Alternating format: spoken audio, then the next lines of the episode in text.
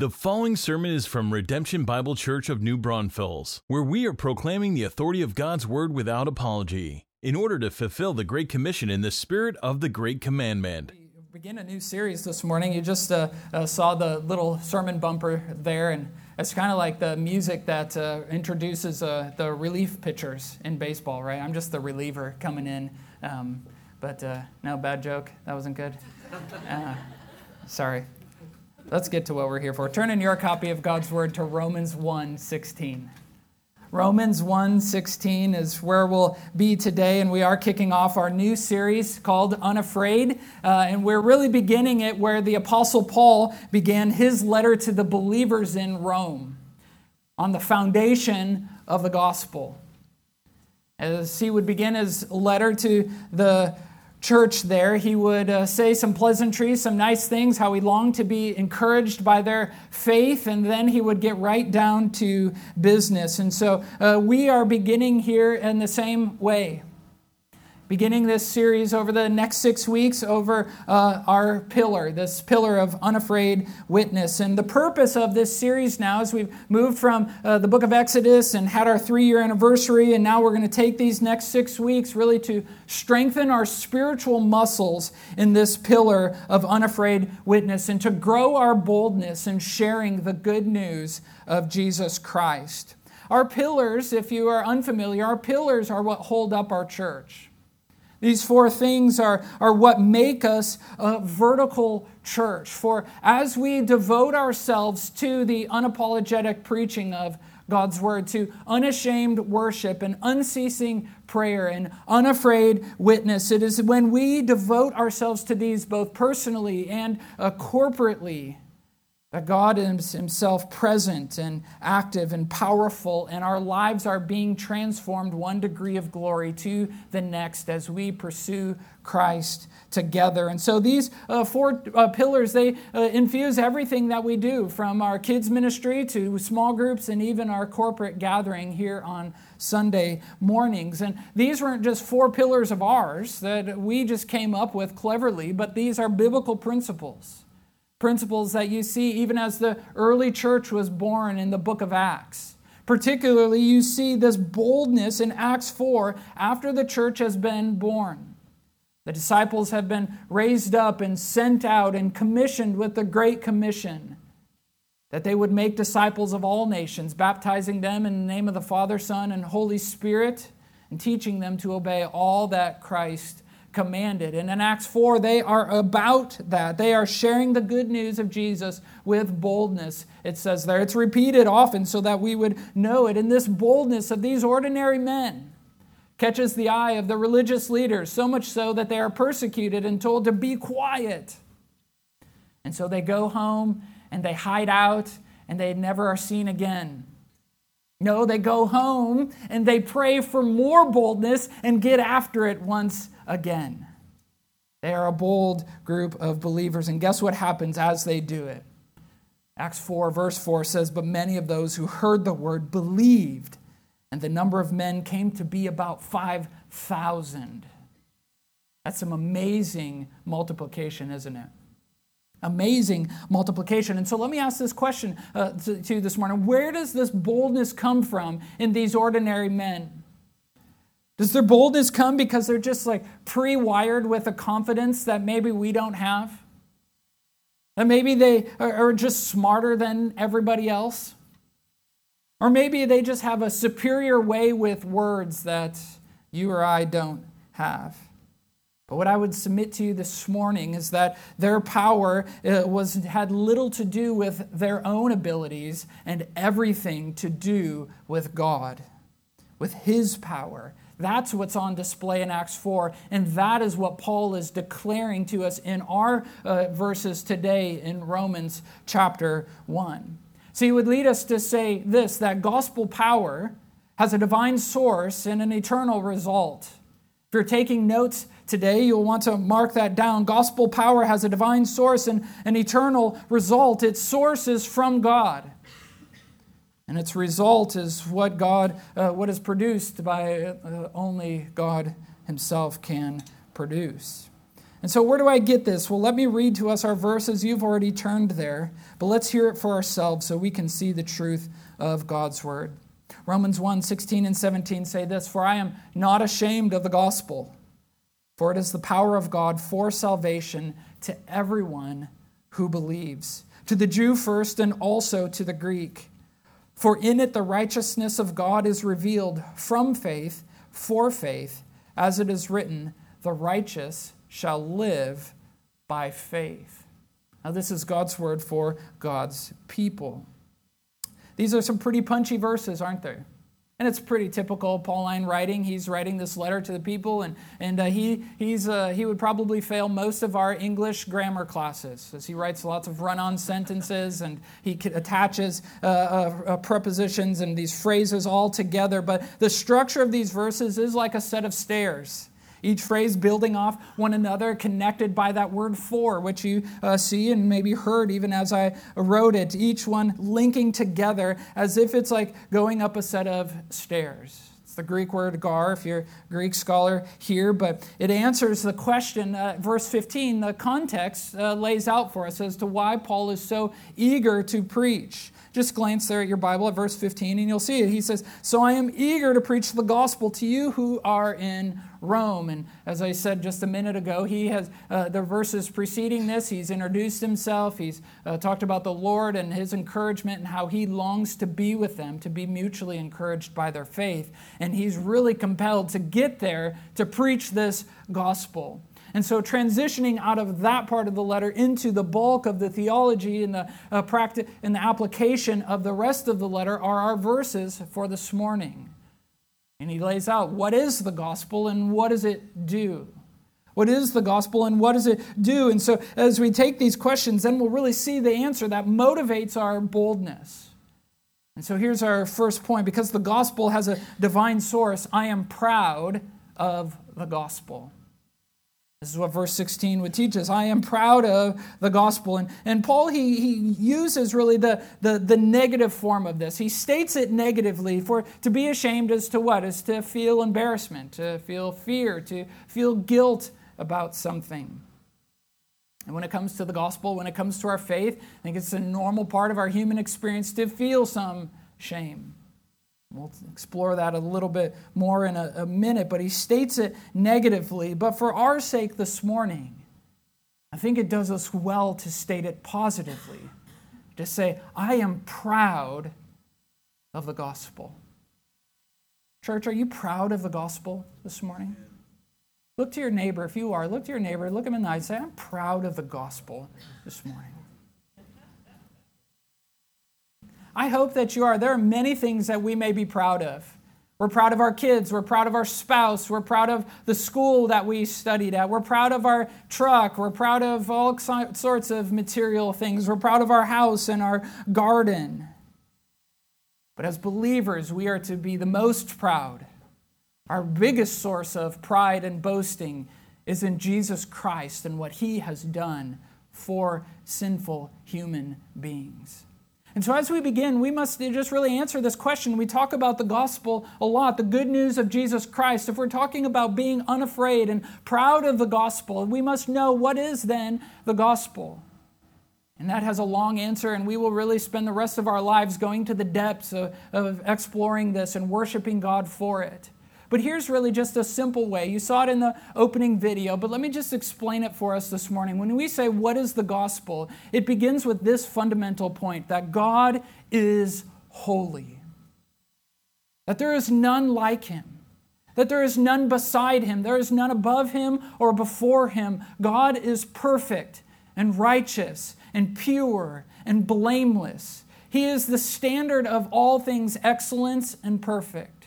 God Himself is holy, and He created uh, this universe. He holds it all in the palm of His hand.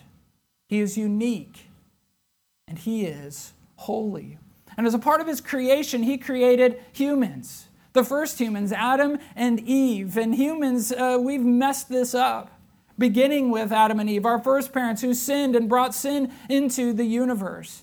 And so, the second point of the gospel yes, God is holy, but also here sin separates us.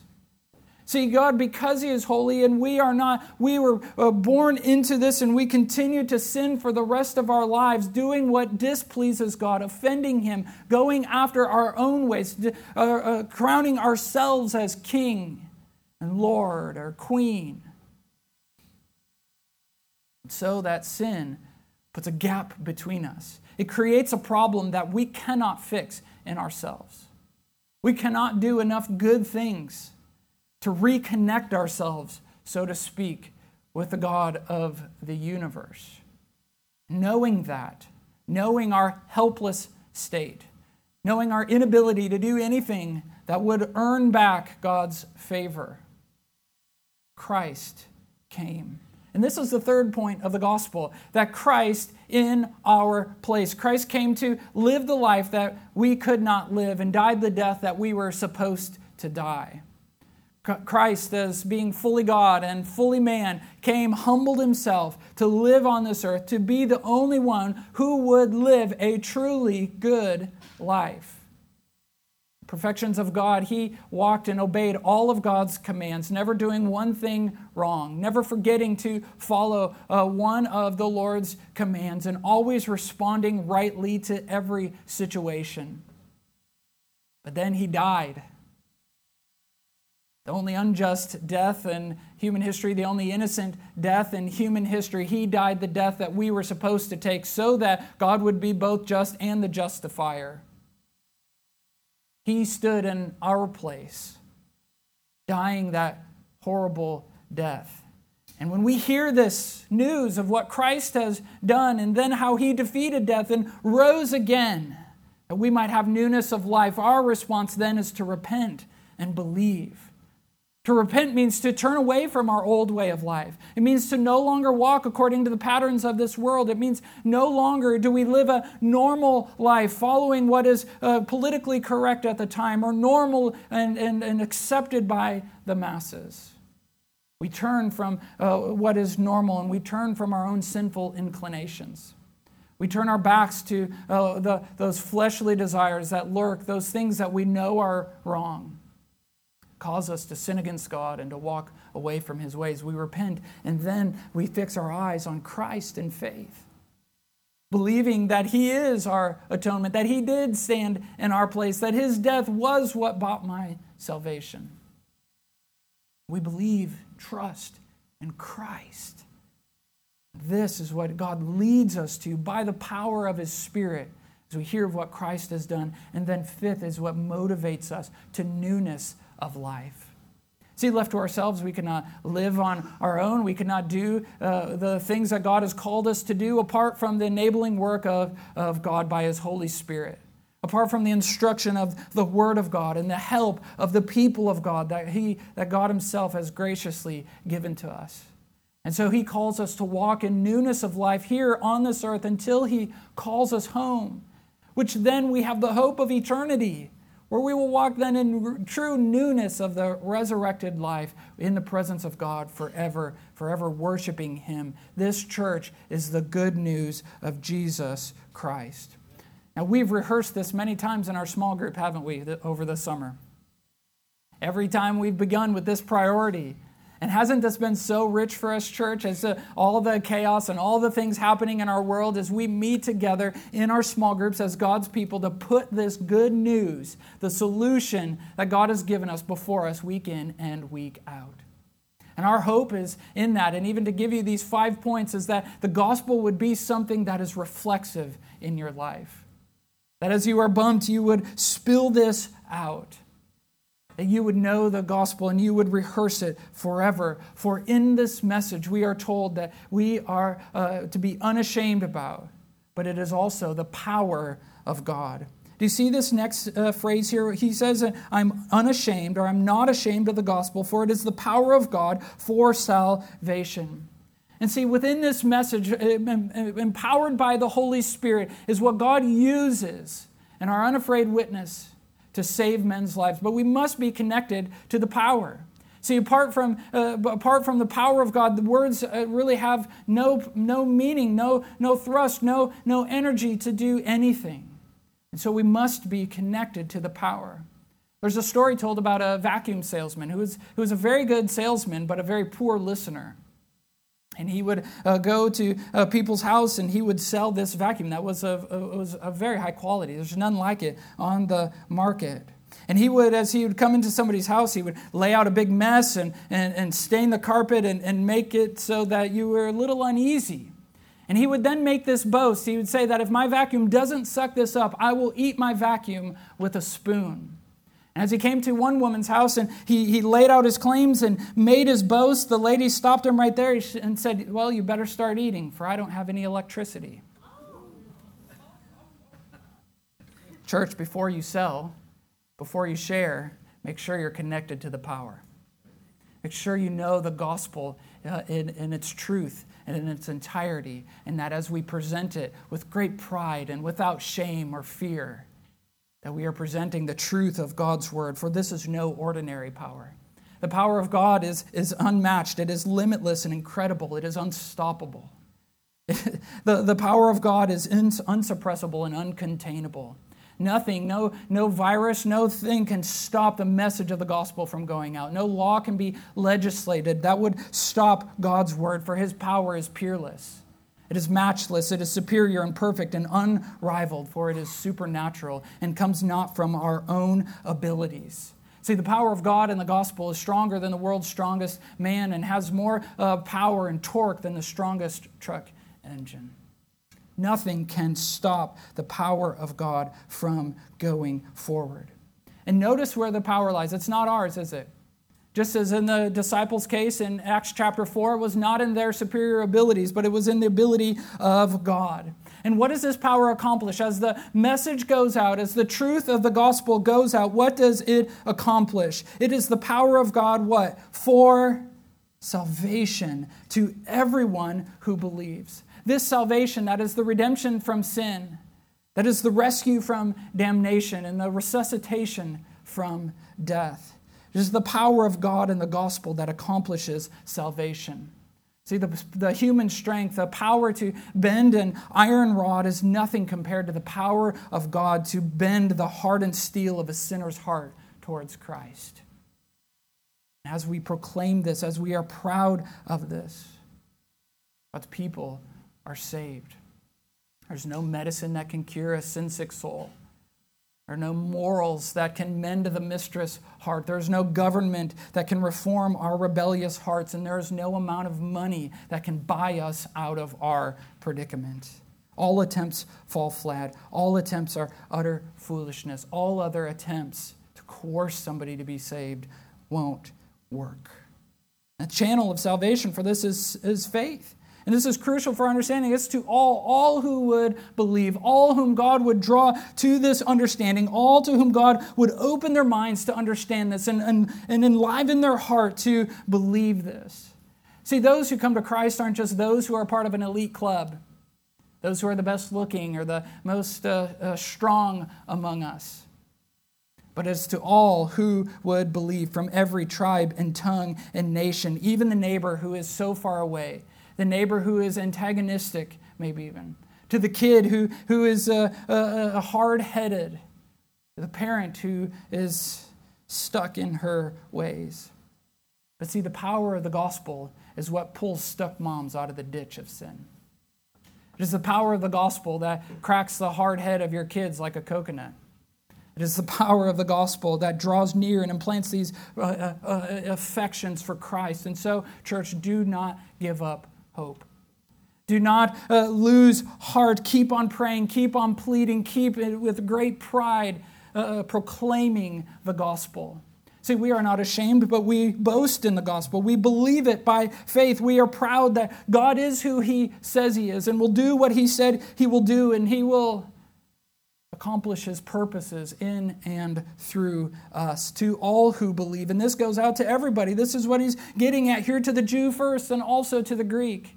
There's some theological implications here about the priority of the Jewish people, that salvation came from them. That God has had a special plan for the Jewish people since uh, Abraham as he uh, called them as his people, but it was never meant to be just for them, but it was to be for all men.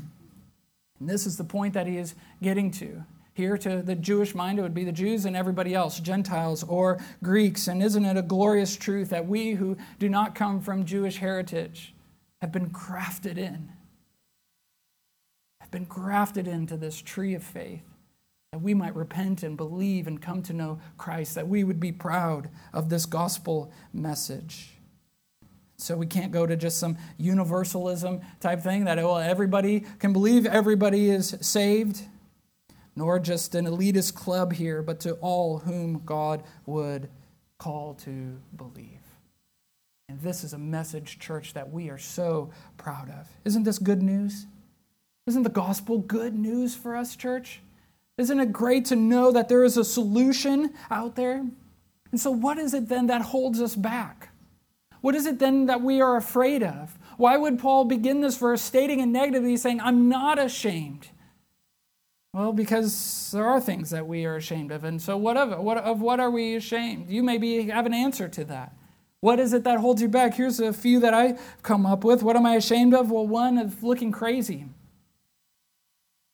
You know, as we talk about, uh, you know, Christ dying on a cross and blood and things and all the, the truths that we know and love, but to an outsider, they sound crazy sometimes. Which is what the Apostle Paul told the uh, believers in Corinth that the cross is foolishness to those who are perishing. So, undoubtedly, you will look crazy to some. As you talk about Christ, maybe you're ashamed of, of looking weak of the prevalent idea that religion is for a, a, a crutch for the weak. You're afraid of admitting that you need help. As you talk about Christ and His mercy and His help, you're afraid, ashamed of looking weak. Or here's the third one maybe you're afraid of losing the relationship. You think, man, I've just started to get to know this person. I've just started to, to uh, build a relationship. Our kids are friends, or they just moved in next door and things are going, going well. But if I, but if I cross this line here, uh, they're probably gone. They, they're, they're out of here. And so we listen to that voice where we're ashamed. We think, well, it might cost us the relationship. Or here's a fourth and a final one. Maybe we're afraid of letting that person down. Maybe your parents had aspirations for you, your spouse has aspirations. There's, they, have, they have some sort of expectation for your life. And if you talk about what God has done in your life and how you are changing things, they may, they, they, they may feel like you've betrayed them. You've turned your back on them. But, church, whatever relationship or whatever reason, rather, that, uh, uh, that maybe holds you back, maybe you fall into one of these categories, let me just put before you that all of these reasons are about us. Definitely not about the Lord and not even for the good, the eternal good of that person. If we are proud of the gospel message, we are proud to be uh, bought by Christ, that He has made us His own then let us, without fear and without shame, be proud and be boastful in what the gospel has accomplished in our life and can do in their life. See, we as believers, we are to be unashamed and active with the gospel. God's glory is on display when we unashamedly announce the good news. His power is at work, His righteousness is on display. And so, even as we talk about our pride, the source of where this comes from and, and the result that, uh, that, that comes from this salvation for everyone who believes. So, here's a second point for us, the main point, verse 17. Because the gospel has an eternal result, I am to then announce the gospel. I am proud of the gospel and I am to announce this good news. And so we proclaim what the cross proclaims. We announce what the cross announces. We reveals what the cross reveals that salvation has been won. That salvation has come. And so, what's our motivation to announce this message? What is it that's the counter to uh, any of our fears, any of our shame that comes from the gospel message? What then is our motivation? Well, for sure, it's the glory of God. For sure, we are compelled to do it because God has called us to do it. But second, we would take our cues from Jesus in Matthew 9. And it says that he looks upon the crowds and he has compassion on them. Why? Because they are harassed and helpless. Like sheep without a shepherd. Church, as we see the crowds of our day gathering and rioting and protesting, of, of, of coming together, let us have a heart of compassion, for they are harassed and helpless, like sheep without a shepherd. Let us not be angry. Let us not be uh, uh, uh hard hearted. Let us see through the eyes of Christ, seeing that they are, they are harassed, they're stuck in their sin, they are unrighteous and unable to do anything about it. They are not right with God and can't do anything about it. As you see your neighbors, as you interact with those who are unbelievers, you must know that it is only the gospel that can save. It is the gospel that is the only solution. And this must be our motive the glory of God and a compassion for souls who are harassed and helpless. And when we have the right motive, when we are compelled by the right things, then just like troops who will join to any cause, they will, uh, they will jump to activity, they will be proud when they understand the cause, or volunteers who will serve with you when they have the right motive, so too we who know the pain and shame and the weight of our sin and the glorious freedom that Christ has offered us. We then too are motivated to announce this gospel message, this message that then displays the righteousness of God. Look at verse 17 with me. He says, For in the gospel at the cross, for in it the righteousness of God is revealed. And I find this so fascinating here as we think about the cross, what Paul would choose to put on display of all the attributes of God would be his righteousness. Not his love, not his uh, grace, not even his mercy, but the righteousness of God. Like at an art museum, the featured display here is God's righteousness. Out of all the attributes that we even looked at last week at our three year anniversary, which, by the way, wasn't that a fun celebration to celebrate the faithfulness of God last week? It was so uh, fun to just recount what God has been doing. But we looked at a multitude of the attributes of God here, and here before us at the cross, he's saying, What has been revealed is that God is just. His integrity, his virtue, his purity, his rightness, his blamelessness, the righteousness of God, where his wrath was satisfied where the penalty, the consequence for our sin was paid, where sin's grip was broken, was loosened upon us, and now freedom has been given to us. This is what has been on display at the cross.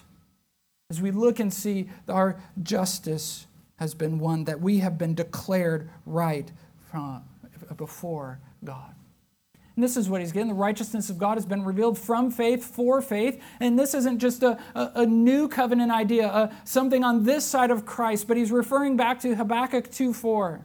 That's an Old Testament minor prophet. One of those crazy names that are hard to pronounce in a book that's hard to read as it lays out a prophecy. But what he's referring to here is that this has always been the case. That God has redeemed his people, he has saved his people through the channel of faith declaring them righteous, setting them free from their sin, and giving them the hope of eternity with Christ. And this is a glorious truth. It's interesting when you get to uh, Habakkuk 2:4 if you read it this afternoon it's contrasted there in the context as a prideful person. A prideful person is someone who says I can save myself, I can do enough good things that will outweigh the bad, the evil, the wicked things that I do, and so surely God would accept me. A prideful person says, I can do it, I don't need anyone else. But faith says, I am broken, I am bankrupt, I need Christ to save me. The righteous has been saved by faith. And so, brothers and sisters, our pride is in the gospel, not in our own achievements, not in our own accomplishments, not in our, our own accumulations. But our pride is in what Christ has done for sinful human beings. And this we are to be active. This we are to announce. This is we are to share with all that we have. This is what motivates us to get up. This is what we are tasked with announcing to all who will listen to us that salvation has come, that the solution exists that our Savior has won every debate and forever holds his office as King of Kings and Lord of Lords. Church, are you proud of the gospel today? Are you ready to announce it? See, knowing what the gospel is makes us bold, makes us unafraid. And, you know, in the coming weeks, as we're in this series, we'll talk about some strategic things to do. We'll talk about some ways that we can be intentional. Uh, we're going to be praying for people that we want to come to know the Lord. But what I want this morning is for us to be convinced of the power of God to save that exists in Him and Him alone and not in us. But our faithfulness, our job, our responsibility is to faithfully announce it. And so we know these things. Let us be clear where the power comes from, and let us be clear as to what we are to do. But let us also be clear, like in Acts 4, that with it comes persecution. With it will come a, a, a daily dying to sin and self, and a daily uh, desire to be liked and admired. And therefore, we must pray then for this boldness so that we are empowered beyond our own hindrances, beyond those voices that would uh, shame us, and uh, beyond our hindrances of apathy. But let us, with great conviction, know the gospel, be proud of the gospel, and share it with great, great joy, so that the gospel becomes reflexive, so that it becomes our, what we answer and what we bring into every conversation, that we would be people of the good news of Jesus Christ. And so, as we even end here, I want us to pray and pray for boldness. I want us to pray for boldness for ourselves and, and for those people that are coming to mind. Maybe this morning you've heard the gospel. Maybe right now, even you are uh, feeling the Spirit compel you to trust in Christ and in Christ alone, something that maybe you've never done in your entire life. So, as we come now, let us pray and let us ask God to do what only He can do. Join me now as we. God in heaven, here we are. We, uh, we Lord, we've heard these, these, uh, uh, uh, we've heard these words. We've seen the, the gospel. We've read these verses. And even as we, we, we do so, we recognize that, man, Lord, I've got some work to do. Lord, I have been ashamed. I've missed opportunities. I've cared about what others think. And so we we, just begin by praying for ourselves and asking for your help, asking that you would save us. Lord, maybe uh, even now you, by your Spirit, are doing work in someone in here. Would you, in your mercy, draw them near to you? They would see that you, Jesus, are the only hope that they have for walking in newness of life now and for eternity. But Lord, there is also people on our mind, people that are harassed and helpless friends, family members, neighbors, coworkers, kids, parents, siblings. I just offer them up to you and pray that you would do your work in their hearts even now. Give us opportunity, Lord, please. Open the door, and, uh, and, and would you, by your Spirit, would you compel us and push us through that door? We would, without fear, without shame, talk about what you've done in our life and what you are offering them. So, Christ, we need your help. We want to be unafraid, we want to be bold because you've called us uh, to this great work. So, Jesus, be glorified um, as we sing and as we go And pray these things in Christ's name. Amen.